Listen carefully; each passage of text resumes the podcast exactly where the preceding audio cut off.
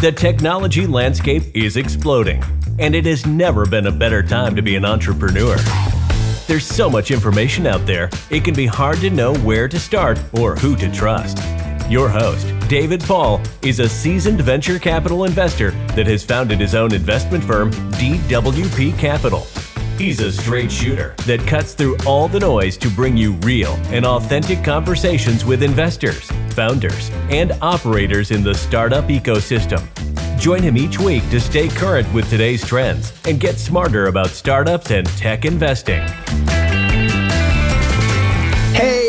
Hey, everybody. This is David Paul, your host of the Capital Stack podcast, where we talk to investors, founders, and operators about all things startups and tech investing, value creation in, in the early stage. Today, I'm interviewing Brian Parks, CFA, who is the co-founder and CEO of Bigfoot Capital which is a venture debt fund operator uh, operation out of Denver, Colorado. The Bigfoot Group just recently raised uh, 35 million and actually has another commit for another five, making a total of 40 million uh, from Keystone National Group in order to continue placing non-dilutive capital in B2B SaaS companies. Brian, how are you doing? Dude, you're good at this. I need you as like a hype man. I am doing well, David. It's very good to see you. Uh, uh-huh. Thanks for having me. Yep. Um, excited to talk about all these things. And um, yeah, let me know how you want to jump into it. Well, first of all, I want to talk about, you know, how you kind of fucked me a little bit last time when you said you had a stomach bug and then you're like, can we reschedule six weeks later? Yeah. Well, since then, I, I mean, like, who the hell do you think you are? Since then, I had COVID and I gave my my whole family COVID, so we finally got it to okay, however good. long we're well, that's this. good. Um, was it bad? So you asked me if I've been working out. I think I've just I haven't lost weight, but no, I have not been working out. Um, turned 40 January 22nd. Then I got COVID. Then yeah, I don't know, man. I don't know what's been go- what has been going on. Does it feel different to 40. be 40? Uh kinda. I just feel like 40's been rough on my health thus far. I got like an Achilles thing. My toenail fell off from skiing. I uh I don't know what's going on. I'm breaking down. Like I'm supposed to play soccer tomorrow night. I'm like, man, I don't even. What's going to happen next? Just spontaneously fell off. Just spontaneously. Oh, well, no, I, I busted it up skiing, and okay, there it was. It was a whole thing. It took like it was like a six week thing, but it did end up coming off. So yeah, 40's been okay. it's been all right. Things at Bigfoot are good. We're super busy, uh, which is great. We're not venture debt, so I'm going to correct you on that. Okay. We can talk about why that is and what that is. Okay. Um, should you care to? And um, yeah, man, but things are good. Love you? it. Love it. Awesome. No, things are great. Things are great on my side. Just cranking away, trying to find deals and uh, deploy some capital. Yep. But uh, this is my my show, not yours. So please don't ask me any questions. Um, Got it. Thanks. Um, Thanks. Don't try to hijack my show. Yeah. Uh, so tell me a little bit about what Bigfoot is, and you know, and what uh, what you're providing, and and and how is that different than venture debt? I just saw your text, by the way, from 401 my time. So yeah. I'll do my best to adhere. Yeah. So venture debt. So how, why, how are we not venture debt? Venture debt, um, big asset class, been around for a long time, um, continues to grow, I'd say, but it's really reserved for venture backed companies, right? If you don't have institutional venture backing, you are not going to get venture debt. Hard stop, right?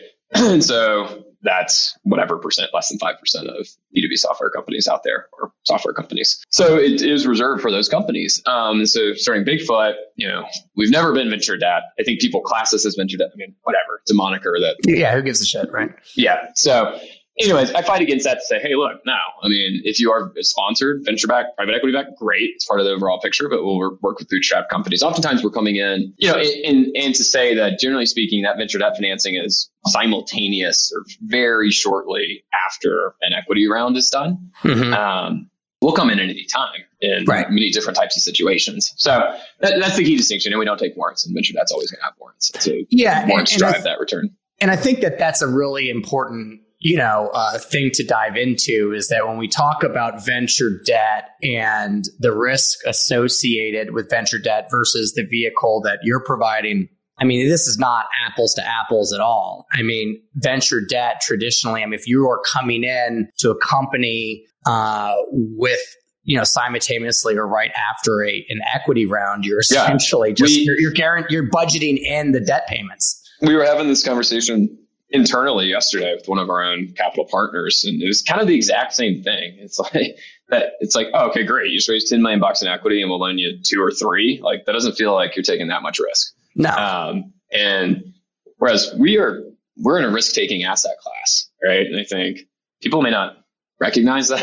it's like, mm-hmm. oh, it's like, you know, it's not that risky. Why are you charging me what you're charging me? And, you know, so be it. But um, yeah, we take risk with, with, with the capital that we put into these companies. Now it needs to be moderated and we have to feel good about it and we have to size the facilities appropriately and not put too much risk on the company. Right. Mm-hmm. Um, but that's, you know, it, it is different. And I think it requires a more holistic um, underwrite and analysis and understanding of the company um, than pure play venture debt does. Right. And oftentimes pure play venture debt is really, and I'm not knocking it, I mean, at all, but really what it is oftentimes is more so working with the sponsors than the company. Mm-hmm. Right. So if I'm a venture debt provider, I want to bank, lend to every portfolio company of investors A, B, C, D. Right. Mm-hmm. Um, and so that's what I'm doing, really trying to do at the end of the day. That's not what we do, right? Yes, we need to develop relationships with sponsors such as yourself, right? Um, and many sponsors, but our relationship is with the company, right? Always, first and foremost. You don't so, have a deposit relationship that you need. You're not trying to cross sell, sell a bunch of stuff. You're taking more risk, but you're being compensated for that risk. That's true. Yeah, not and not in the form of warrants, in the form of you know yield, um, and that's right. So so, what does like a, a, typical structure for Bigfoot look like versus somebody who would say take quote unquote venture debt, and let's just classify venture debt as like from a from a bank, right? Like Silicon Valley Bank, Bridge Bank, Comerica, something like that, and you know what what Bigfoot does from a stage perspective, company profile, you know what the economics look like, and then actually how does that how does that yield back to your limited partners? Yeah, great question. So I'll segment the market a little bit. Um, so as you mentioned, the banks that provide venture debt, there's a bunch of non-bank venture debt funds. Um, I think the structures will be similar. The pricing will be, definitely be different if you if you're getting money from a bank or a non-bank. Um, then there's us and some folks like us, and then there's kind of the fintech platforms that have emerged um, doing their thing. So for us, you know, our structure, I'd say, is somewhat similar to a venture debt structure, um, with the exception of we don't take warrants, um, and is maybe a little higher on the yield side, certainly compared to a bank and even to venture debt funds. Um, mm-hmm. So, but they're term loans. To say that they're term loans, they're generally three up to four years, which I think you know, kind of three to five years is probably venture debt type. Uh, mm-hmm. Maturity. So for us, you know, our kind of standard, we call it a multi-draw term loan commitment, right? So, and you're familiar with this, you've directly seen this. Um, so we'll size a commitment based on MRR, generally speaking, a multiple of MRR. Monthly recurring to, revenue. Monthly recurring revenue, say up to 6x. It's kind of in the 3 to 6x range. We can expand that multiple over time as we're in the relationship, as the company's growing. Um, but that's how the company unlocks sub- initial and subsequent capital under a commitment is through growing revenue. Um, and we can even do kind of not everything's MRR, right? So we started off doing, and we still do a lot of B2B SaaS, but we'll do marketplace models, transactional, different business models. Oh, interesting. In, okay. In, I didn't know you branched off. Yeah. So, you know, we're comfortable underwriting and lending against multiple types of revenue streams to include tech enabled services, to include, you know, uh, a broader array than just pure play. Dude, I can send you so much stuff.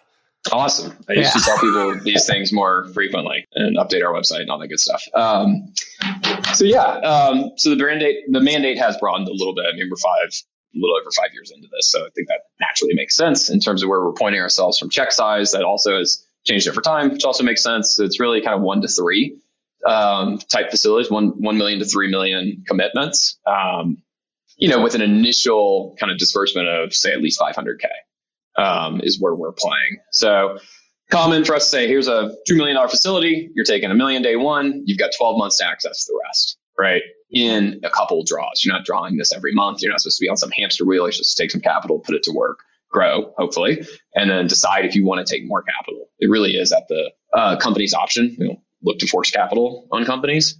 and each of those draws carries basically the same terms. Say it's 36 months, maybe it's 12 months interest only, and then you start paying principal.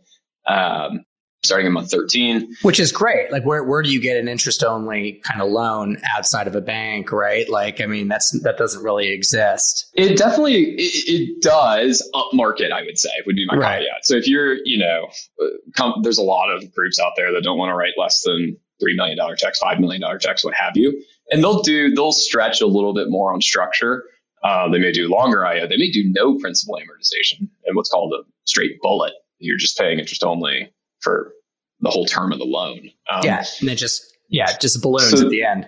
That structure, as you you know, for companies, I'd say companies doing 10 million plus in revenue have options. You know that the options expand, so you'll get probably longer dated money, five maybe up to seven years, maybe uh, with little to no amortization required, um, and leverage multiples. Whereas we may go up to six x, they may go up to 12x MRR. Okay right? So they really start stretching on structure a bit. But I mean, I think they have to to a degree because it's quite heavily competed. Sure.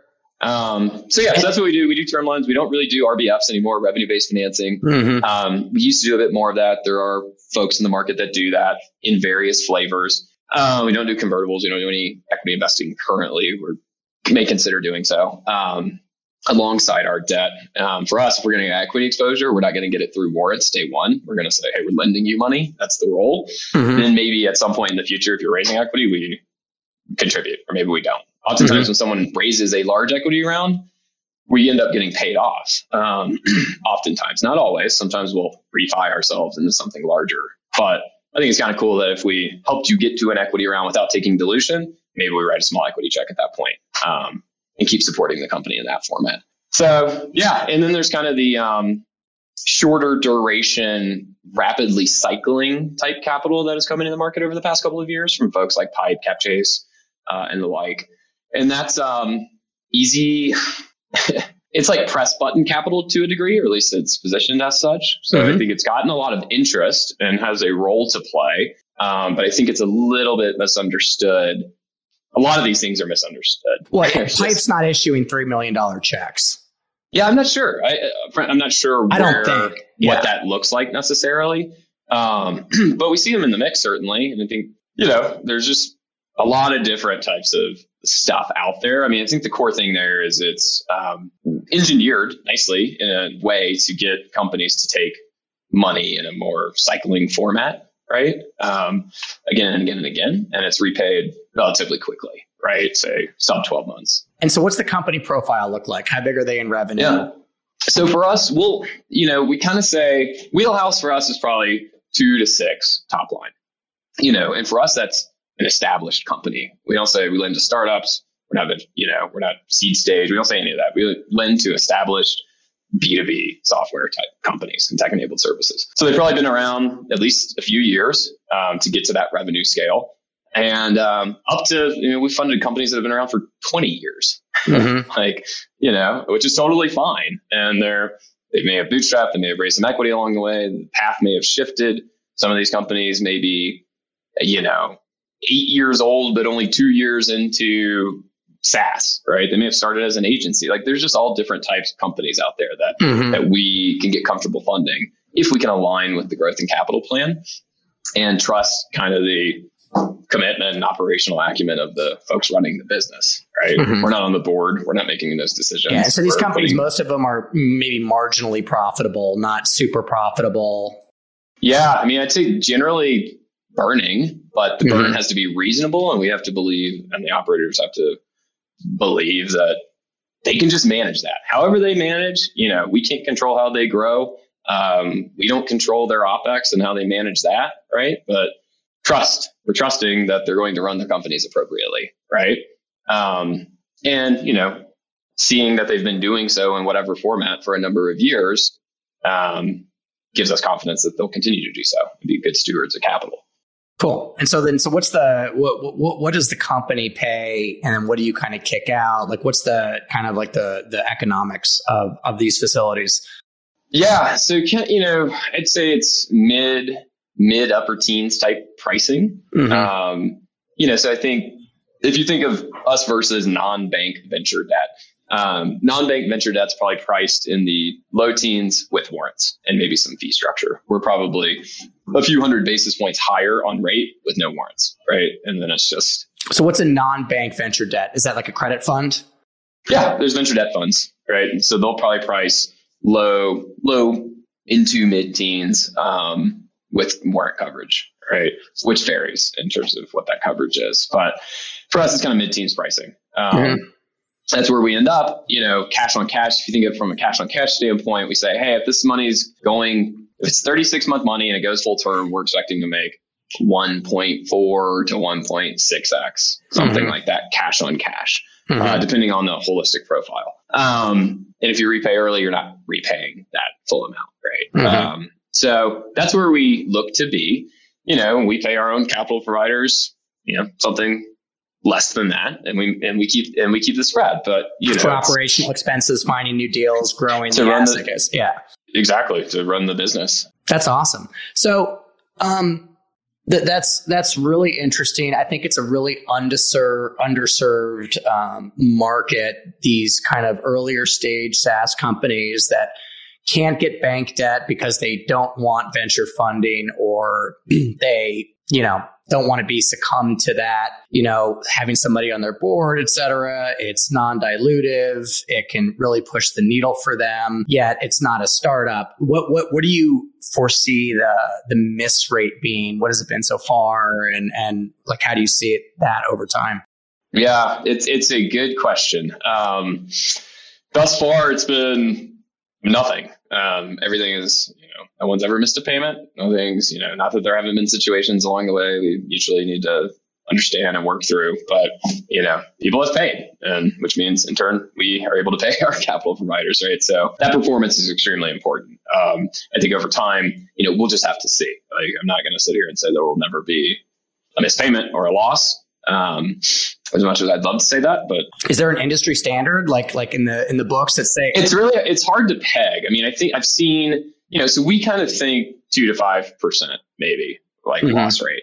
Um, I think in venture debt on money I, or or cap or portfolio companies like that two percent uh, on money okay. on money deployed. Um, but it, you know, it's hard to peg, honestly. Um, there's not great data around it. You know, I've kind of seen that type range communicated for venture debt as an asset class. Asset class. But again, that, that's a slightly different asset class than what we're talking about um, and what we do. So it's it, it's hard to peg. That's how we think about it internally. So. Yeah, and, and, and, I think there's just like even with the pipes, you know, who knows if they will stand the test of time. You know, I think there's just so many fringe cases that you know prevent a company from being underwritten so quickly. You know, which is why I think loans are a very big people business. And um, like I, you know, it's so funny. I was talking to a guy who's starting a credit fund, and you know, he was just like, you know, at the end of the day, some of these two to three million dollar companies, you know, the the the the, value that you guys are providing uh, for the money you're providing just isn't there. I'm like, all right, well, thanks, Dick, but uh,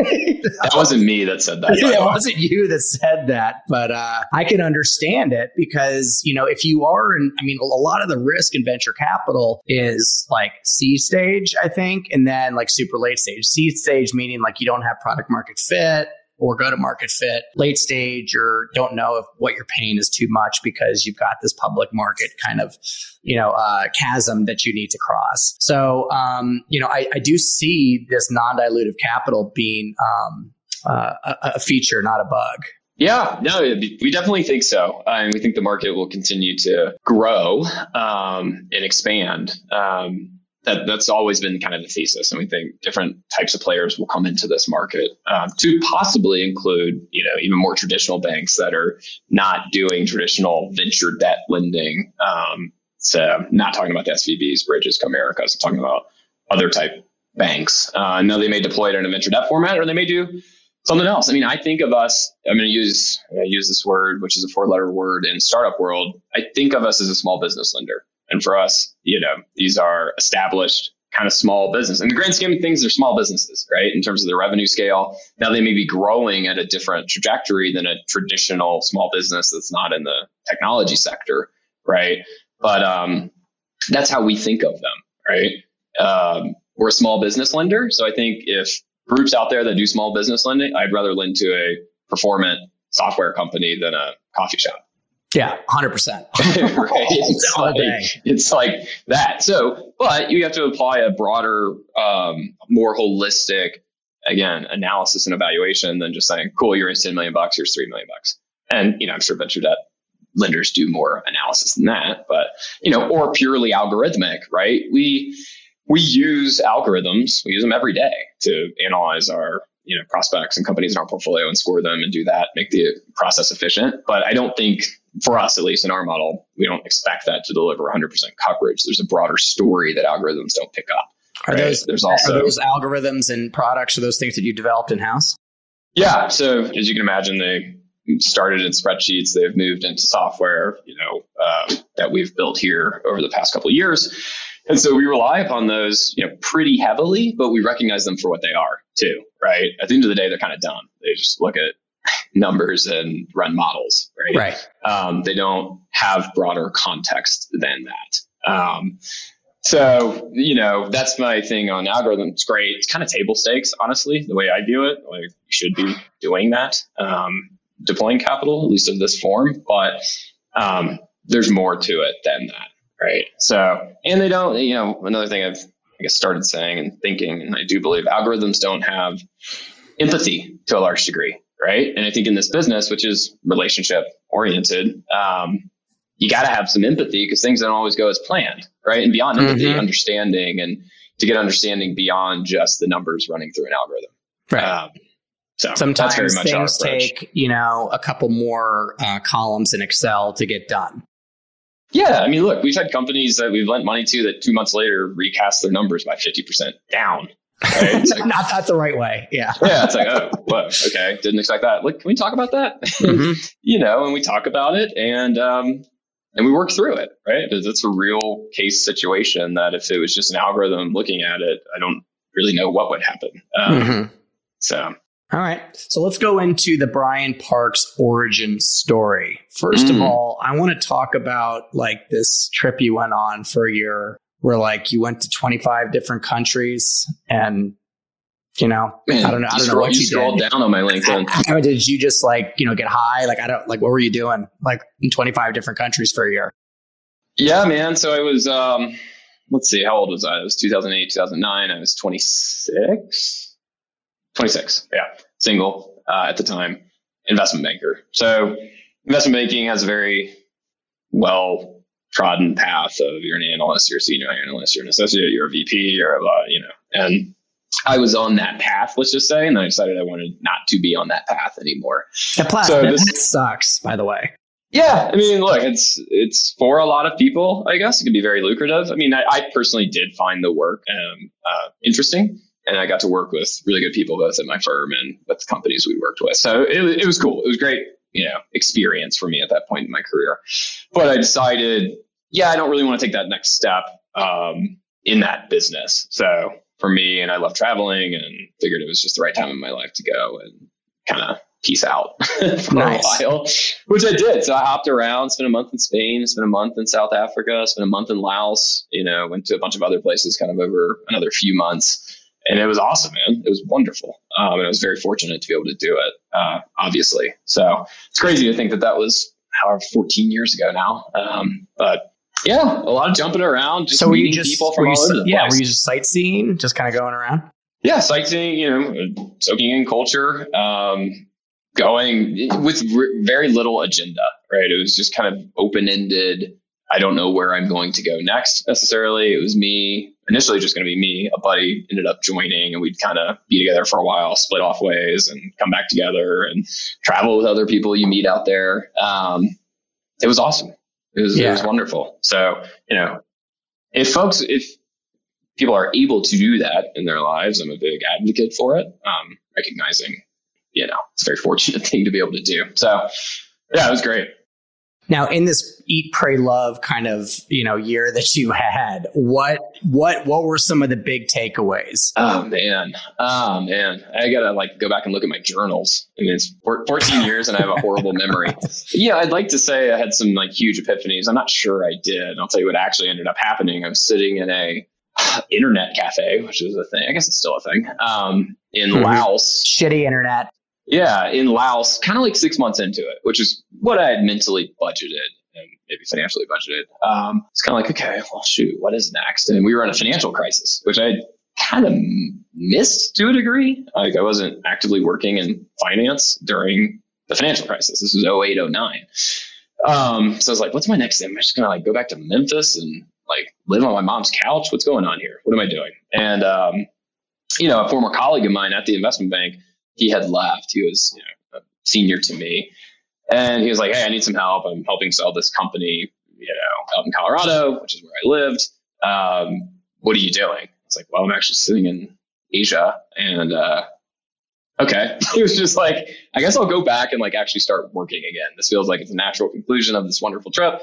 So I came back and did that. I think I took the GMAT, never applied to a business school. Um, so, you know, I did that. I did some consulting, helped them get through that transaction, trying to figure out what I wanted to do next. Um, for a very brief period of time, I was like, maybe I'll just do some writing and be an author. I was writing some short fiction at the time. And Buddy was like, You're not what? What are you talking about? And I was like, Yeah, it's like, all right, yeah, you're right. so what I actually actually ended up doing was going back into investment banking, which was oh nice. Full circle. Did it yeah, different firm. I mean, it was also a good experience for about 18 months. And I was like, oh, wait, yeah, no, I don't want to do this. Um, mm-hmm. You forgot. then I'd forgotten, I guess. I don't know. And um, ended up leaving there to go jump into an operational seat. And so I've basically been doing, been an operator ever since. And that was 2010. I jumped into um, a startup. So, yeah, so that was the next great place. That was the next great place. Yeah. With so, the name of your company, but also the next part of your life. There you go. Exactly. No, so that was wonderful. I mean, that was a big transition to say, hey, finally decided, you know, for the second time, I guess, at least, that I want to go operate some companies. I don't want to just be purely transactional at the last mile of a company when they're going through an M&A transaction, um, which is a super important thing in, in a company's uh, life cycle. But yeah, so I went super early stage, employee one with the two founders. Um, and that was my first real operational role. Would tell me about Next Great Place. What attracted you to it? What was kind of what was the, the value prop? What'd you do for them? Yeah, I mean, I think one of the things that was attractive. So there was a company out here called Exclusive Resorts, was in the um, high end it's not something I necessarily related to. I've been staying in hostels for the previous, you know, whatever. I was a high end guy, but it was like a vacation. it, it, was a vacation club. There's a company called Inspirato that kind of rolled out of that company, very similar. So the two guys that started Next Great Place were starting it, uh, had rolled out of exclusive resorts. One of them was a, a co-founder. Um, so they were doing a slightly different take on still kind of high end travel. So it was basically a, a platform to aggregate and be able to book non-traditional type um, travel experiences. And so that's what we were doing. So it wasn't, you know, you could go to any OTA, online travel, whatever, booking.com, all those type sites, um, Travelocity and book a 400 square foot hotel room, but going and booking something that wasn't that and had a different experience attached to it was not easy to do. And you had to go through a travel agent basically. So we were trying to digitize that uh, experience. And yeah, I mean, so it was a marketplace. We had to go build the supply and then drive the demand. I think the hard part there, which is the hard part with everything, is driving the demand. So I think that's where that company got hung up a little bit. Um, so what was I doing? I mean, I was doing, I was helping with capital formation. I was running basically the finance and operations function to include HR. I, I spent a good amount of time building that supply side. Um, so signing up um, destinations and and folks in those destinations. So that's where I really focused. Um, and, yeah. you did, and you did three capital raises with these guys. Yeah, I think that's probably right. We did some non-institutional and some institutional capital formation. Um, and then ultimately, after about 18 months, I decided to roll out of there. Um, and I went and joined a coding boot camp out in San Francisco. Um, not really with the view of, hey, I want to be an engineer. I mean, I was intellectually interested in it. Um, super hard, turns out, writing code. At least it was for me. right. um, I was like, oh, I'm an Excel jockey. This is be very similar. I can totally figure this out. Um, so, you know, I went and did that. It was a great experience. Really enjoyed it. But really, I did it with the view to, okay, I think I'm going to want to possibly start a software oriented company at some point. Um, not an engineer, but I'm going to need to be able to work with engineers and not get totally snowed. Yeah, Um, and I think part of what I had seen at Next Great Place was two non-product engineering type founders getting a little, you know, uh, over investing in product that ultimately didn't need to have happened, in my view. Um, just wasn't that complex of a technology mm-hmm. needed to to run that business. So so yeah, I went out there, I did that, came back, worked as a shitty Rails developer for like two three months, um, mm-hmm. And then got approached with an opportunity to to start a company, a company called Brandfolder. Um, by a couple of guys who I had met here in, in Denver that were, you know, didn't have the bandwidth to do it themselves. It was their idea. Um, they had jobs. so, mm-hmm. know, they, um, and I had met one of the guys. He was kind of a quasi advisor to Next Great Place. We had taken his old office space and he would stop down and, you know, chat with us. So he knew me through that. He saw that I went to this coding boot camp. They had this idea. They said, Hey, let me tell you about this thing. Pitched me at a bar. I think they had like a pitch deck. And do you want to be the CEO? And I was 30 at the time. And I was like, yeah, all right, let's do it. of course, this. right? Yeah. Why not? Okay right? Super green, had, you know, no idea really about a lot of stuff, but another formative experience for sure of um, trying to start a company and lead a company and all the things that come along with that. So, yeah, man, uh, did that for uh, a couple of years. What that company, com- what, yeah, what that company do? So it's in a space called digital asset management, which we didn't even know was a thing. The acronym is DAM. And we're like, oh, okay, we're doing digital asset management. That's what this thing actually is, um, or is trying to be. Oh, well, there's a lot of people that do digital asset management. Um, are we mm-hmm. going to compete here? Um, you know, and I think like anything, it took a while to figure that out. And part of that was figured out in my tenure. Um, but it was very much a pre-product market fit type thing. And I think the company probably still didn't really have product market fit for a couple years after I was out of there. Um, mm-hmm. You know, I made a ton of mistakes, and I wrote about this back in the day. You know, hopefully learned some things. Um, I think I did. Um, and you know that was the thing, but it's very much pre-product market fit type startup situation. Uh, mm-hmm. Trying things, failing at things, trying to find success, trying to get revenue, um, trying a freemium model. Saying this the other day, I don't even think that's a term anymore. Now it's just free free trials and product led product led growth. Right. Yeah, that's the, exactly. That's the new, yeah, that's the new that's the new term for this. Freemium. Exactly. But this was in the days and like, oh, we're like Evernote, oh, Dropbox, oh, okay, like these things. Let's try a freemium model. Um, that didn't work, and it's like, well, I guess okay, let's charge for this thing. Um, we don't have a conversion path to pay that works. Um, okay, if we're going to charge for this thing, shoot, like uh, how feature rich does this thing need to be? So a lot of learning in terms of product design and what we actually needed to do and pricing and go to market and all that good stuff. Um, and eventually fast forward to, and that was 2012 into 2013, early 2014, I think. You know, eventually that company sold to a strategic in um, 2019, 2020. I lose touch of my 2020 maybe. Mm-hmm. Um, so you know, an eight night, eight year overnight success, right? Yeah. Um, but ultimately it worked and it was a very good outcome for, for a lot of people. That company didn't raise a ton of money. Um, there is, you know, a little bit of institutional venture, but it, um, it was just a good example for me of, Hey, you know, these things take time. Um, yes, the company had to be funded. Yes, the company had to be lucky along the way. Mm-hmm. What you know, all companies need luck along the way. Mm-hmm. Um, and ultimately it worked out well. And, you know, they were able to decide to take an offer, which was a material offer, um, that worked out for everyone, basically to include the employees. Right. Wow. Um, so the kind of startup dream actually ended up working out, um, where people got, you know, pretty good paydays for, for employees. That's what's really important. Right? yeah. Like, At the end of the day, gets, the waterfall went all the way down to the option pool. That's correct. That's correct, which is probably not all that common, unfortunately. No. You know. So tell me, uh, you stepped out before the exit. Yes, years before the exit. Yeah, and what was the genesis behind that? Genesis behind that was Brian maybe not being a great CEO, uh, or being, frankly, or being you know a quasi burned out CEO. You know, frankly, we had raised money pre-product. Um, very early, and a lot of that was attributable to the other two guys in their networks. And I cobbled some money into the round two, but we were the clock was ticking. You know, mm-hmm. effectively mm-hmm. day day one, and you know it kept ticking, right? As we were searching through all of those things that I previously mentioned. I think at some point it was, you know, they decided maybe, and I kind of mutually agreed that I wasn't the guy necessarily anymore. And that was fine and a little bit of a relief when it finally got. I mean, there's a lot of, I remember sitting in my office at midnight on like a Sunday and we, our office is right next to this club called Cold Crush, which is no longer a thing, but it was just like banging outside.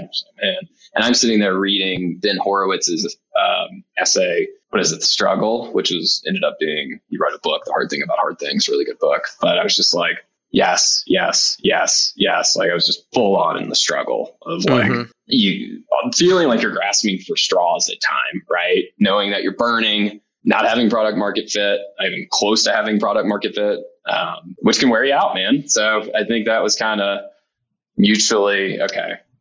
Time to move on. Do you feel like that might have been because I mean, yeah, I, you know, it was funny. I was I was in, you know I was interviewing a founder uh, last week, um, and he was telling me, he gave me a great quote, and he bootstrapped a company to thirty million dollars and then sold it.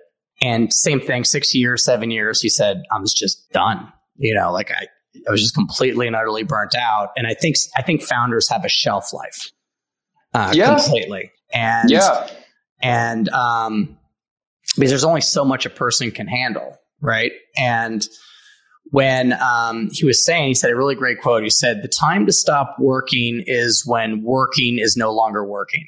Yeah, yeah. I mean, so sure, man. I mean, I think for me, you know, there was a, a, multitude of factors, right? But for me, it was, I think my, I struggled with, um, I personally struggled kind of with the domain uh, and, and what we were doing, and not necessarily even identifying with the problem. I wasn't a designer. I wasn't a marketer. I wasn't someone who had to traffic in brand assets, digital assets. You were a hired gun. Meant to do. You were a yeah, hired was, gun. You weren't the founder.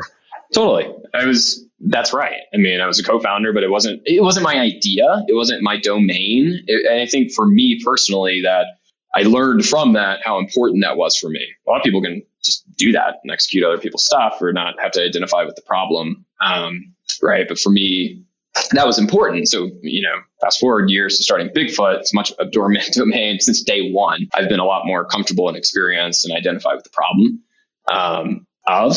So, and the solution that we provide. So, you know, now I'm five plus years into this and it's been a totally different experience. And yes, I was five years older when I started it and maybe that played a part too. Um, there's a, yeah, there's a, there's like a, um, and I felt this when I started DWP Capital that there's kind of a mismatch right? And i've always felt in every kind of business or or you know like business i started or firm that i worked at that there was this um it just didn't i mean it felt great. There were things about the job i loved but there was just like i would hit these walls. And somebody asked me uh, a couple of weeks ago they said david when did you think when did you think in your career you hit you, your stride? And and i said right now right? Mm. Because you know I'm I'm holding the ball right now. I can juke right, I can juke left.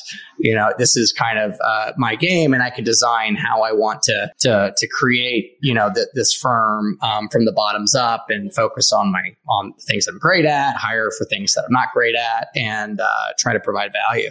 Yeah, yeah, absolutely, man. I definitely relate to that. And I you know, the word for me, I guess, is authenticity, being authentic, right? And so I was, I feel like I've been able to be a lot more authentic in this business than I probably ever was in that business. Um, mm-hmm. And, you know, I have to fake it a lot less. and faking it for me is exhausting, frankly. Um, I do much better when I can be authentic and, you know, fully behind what I'm doing.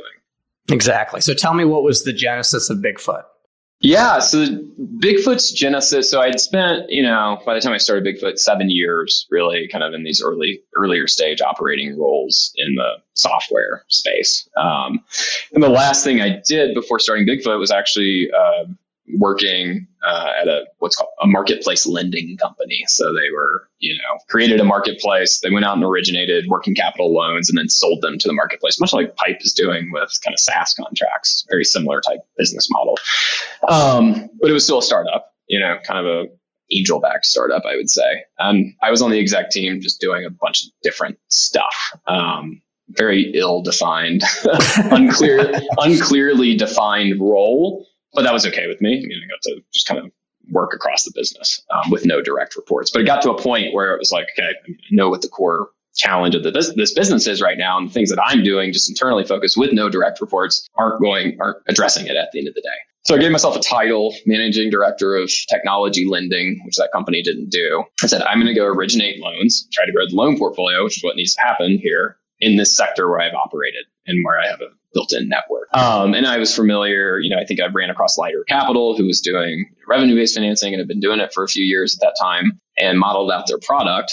And I was like, mm, okay, well, the returns on that are pretty nice. And that was kind of it, right? I'm going to go try to help this company grow. And so I did a handful of financings there and really built what could have turned into a practice, I suppose, but it became very evident that that wasn't, it just wasn't going to work there for several reasons. But I did enjoy it and believe that there was a good opportunity there. So, you know, I left there in Q3 of 2016. Uh, my wife and I went traveling for a month plus in Q4, came back, started Bigfoot January 11th, 2017, I think to say, okay, I'm going to go provide this type of capital to these types of companies. Um, right. And I think part of my experience as a guy that had been involved raising equity, knew a bunch of people that had raised equity, you know, had a board in place, had my own experience as a CEO, informed a lot of why I chose to do provide debt rather than equity. Mm-hmm. Um, right.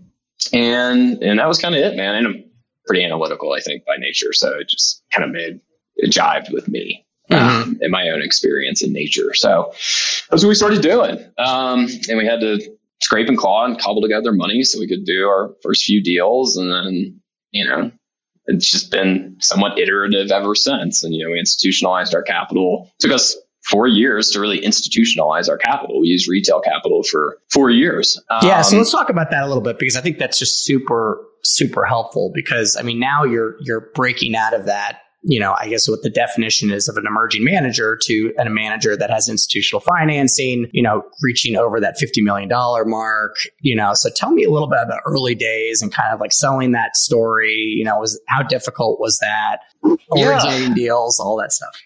It was difficult. Um, you know, so myself and a partner, um, we funded the company. We wrote checks. We set up a bank account. We deposited those checks into that bank account. Um, and I didn't pay myself for 15 months. Right. And we were able to bring a guy on who's still here today and is our chief credit officer to be announced as chief credit officer shortly. Nice. Um, eh, who had worked with uh, that marketplace lending business. Um, he's been here ever since. It's been great. So we brought him on, I think in May 2017 and as our first paid person. And then just plowed a fairly prudent path from 2017 to 2019 right? Let's do some deals. Let's build some track record. Let's keep getting more retail capital. So, hey, we've got one guy giving us debt to go out and lend. Now we've got three. Okay, now we've got seven, you know, just proving it out over time. Um, and so that was just kind of the way it worked, right? And we pieced together 10 to 15 million dollars of that type of capital and we're able to do deals. And that took four and, years and build track record. Yeah. I mean, I think we operated at that scale for kind of three type, three and change. Um, you know, but it was for me, and we built the business. It was building a foundation of a business over that time, right? Policies, tooling, um, knowing how to manage these credits, figuring out how to build a brand, figuring out how to originate these credits, figuring out how to convince more people that we can lend to these asset like cash burning software companies and manage risk, right? Um, but you can't hack, you can't really hack track record. It takes time. Mm-hmm. so, you know, um, that boom, hack, there, there's your quote. Yeah, I mean, you can hack certain things, right? But it just can snap my fingers and overnight have 10 years of track record. So there was a lot of cutting through that of, okay, this space people are suspect of. There's not a lot of comps. Um, this team, which is small and somewhat young to be, you know, in their 30s, whatever. Um, there was just a lot of skepticism, I would say, right? So I thought it was extremely important to build a real foundation um, and be able to show people, hey, here's how we do things, right? We don't, just we're not flying by the seat of our pants, and we're not on some mandate or forced by anyone to have to try to go at some ridiculous pace. We don't think that's the right thing. So now, five years into this, what we've said over the past nine months oh, okay, you know, when we institutionalize our capital, you know, it's been a good chunk of 2020 trying to get that done during a pandemic and closed it in January 2021. Now it's time to press on the gas, right? We feel good that we have um, a lot of stuff in place to be able to do that. Um, but we couldn't build it overnight. Yeah. How did you identify that institution and how did you get in the door? How, you know, like how was that sales cycle? Yeah, it was a referral. I mean, I was, I was chatting with another group that, you know, um, lends money to lenders, let's just say. Um, wasn't a fit for them. And they said, Hey, well, you should meet this group, Keystone. And so met them and summer, I guess, of 2020. You know, and it took us six months to get it done. Um, we were kind of evaluating other firms uh, for a period of time as well. But yeah, I mean, I think I, if I look at my, um, let me just pull this up real quick in Drive. If I look at my folder, I think I actually renamed it for Bigfoot Capital Fund 2. We're not a fund. It's Q4 2020 fund work, but it probably started off as Q4 2019 fund work. And mm-hmm. I was like, oh, wait, I'm way past Q4 2019. I should probably rename that. And then we actually closed it in Q1 2021. Um, so it takes time, right? Um, and that's fine. And you just have to be super committed to, to the process. So. And what's the grand vision? How many employees do you have now? How do you see it evolving over the next couple years? We have five, me plus four. Um, we'll probably grow that moderately um, over time. Goal is not to have some. The goal is to have a um, very efficient business, I'd say, that can still be growth oriented in an aggressive format, um, but run in a nice, profitable format, which I think makes us potentially appealing to someone who wants to get in the space with a group that's got proven track record that can run very efficiently, utilizing technology and and having good focus. So I think that I think that gives us a lot of optionality um, in terms of how we try to what we decide to do. Um, we've you know effectively we haven't bootstrapped. We bootstrapped for four years, but then raised a tiny, you know, not a tiny, but a little bit of outside equity capital, you know, to support us. But we haven't put ourselves on a path where we have to go some certain way. Right. You, you don't want to be beholden to, to two masters, right? Your LP and then someone who owns part of your GP. You can't take that money back. You can't take it back. And yeah, it's just, it puts you in some weird places, especially as a lending business. It's, um, there can be some friction between having equity investors and then trying to build a lending business in a way that's performant. I've seen that with some other some other lending businesses. So we've decided not to do that. So, so, so you're not going to sell me a piece of your GP. I, I mean, never say never, but there you go. I'm unlikely at this point. Um, I get some pushback on this for sure from potential lending capital providers to us. oh yeah, you know, we'd be interested to go raise 10 million bucks in equity. I'm like, why? I mean, then it's basically they're almost putting on a venture debt hat. It's like, yeah, I'll lend to you. And I get it. We need capital and we need some balance sheet support. I understand why they want that. Well, the, the reasons, the, the reasons, you know, very, very simple. And it's the, it's the private equity playbook of being a, you know, quote unquote platform. And it's the biggest like like bullshit story, I think, is that, you know, they're trying to, you know, buy a piece of your business so that you can do the work because there's just more, there's more hammers and there's, there's nails right now. And for them to diversify what they're doing and, you know, be able to get a piece of a GP as someone else to do the work, it's actually a lot more, uh, less, less labor intensive. Yeah.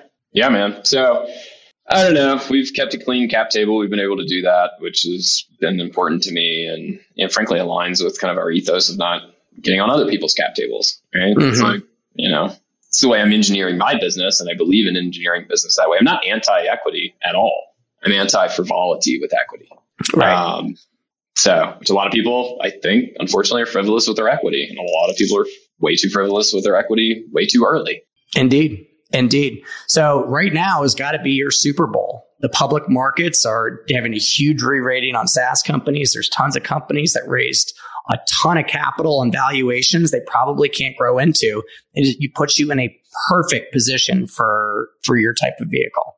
Yeah, yeah, I mean, that's possibly correct. We're seeing a lot of demand, and I think you know right now we're deploying at a rate that is you know a couple orders of magnitude higher than it's ever been, which is where it needs to be. So, you know, saying, hey, we want to step on growth.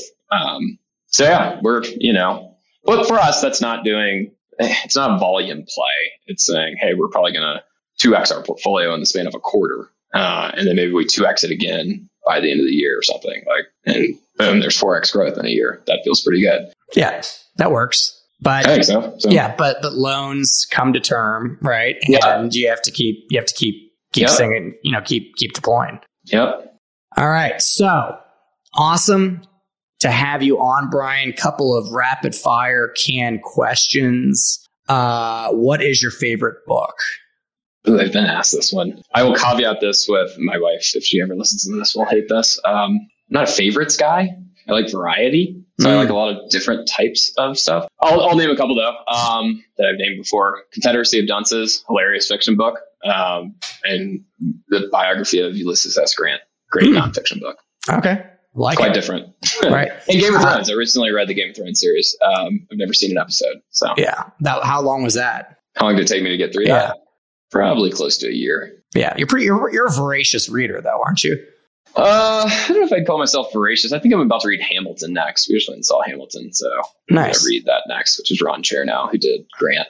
But uh, you know how it is, man. I would like to be more voracious, but two young kids. We Right. got three. Oof, I know it's rough. It's rough. No, no traveling, you know, uh, internationally for uh, for us at the time being. Who? Uh, what's the best piece of business advice you've ever gotten? My gosh.